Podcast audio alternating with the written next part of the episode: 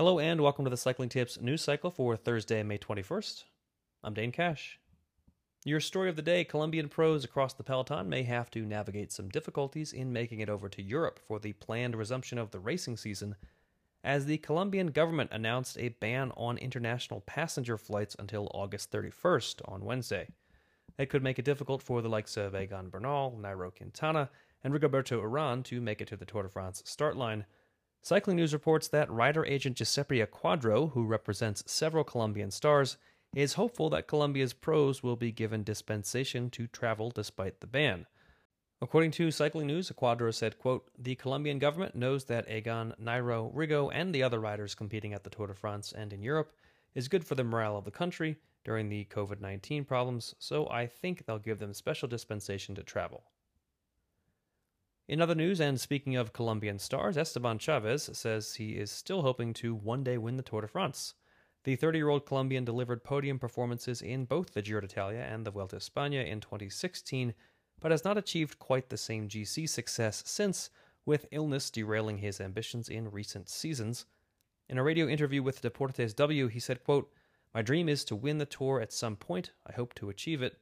I have always had hard times, and then I have come back stronger. The Ceratizit Challenge by La Vuelta will be a three day race in 2020, the ASO announced on Thursday.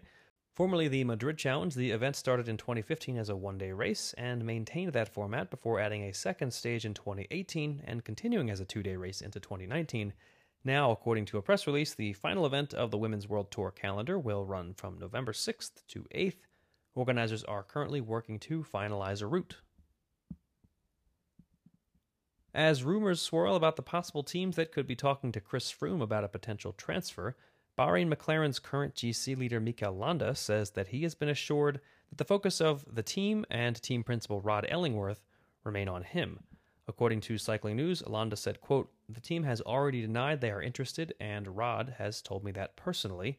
In any case, I'm here to ride my bike. I've not got a choice in the matter, and Bahrain McLaren have told me they are still focused on me for the tour Things continue as normal, and that's put my mind to rest.